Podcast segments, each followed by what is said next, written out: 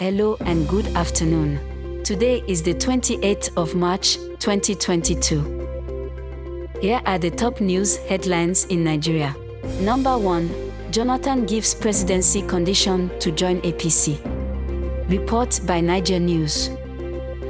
2. Sowore mocks Wike over presidential ambition. Report by Naija News. 3. South East PDP back Southern governors stand on zoning of presidency. Report by News Diary Online. 4. PDP berates APC over Adamu's emergence as national chair. Report by Leadership NG.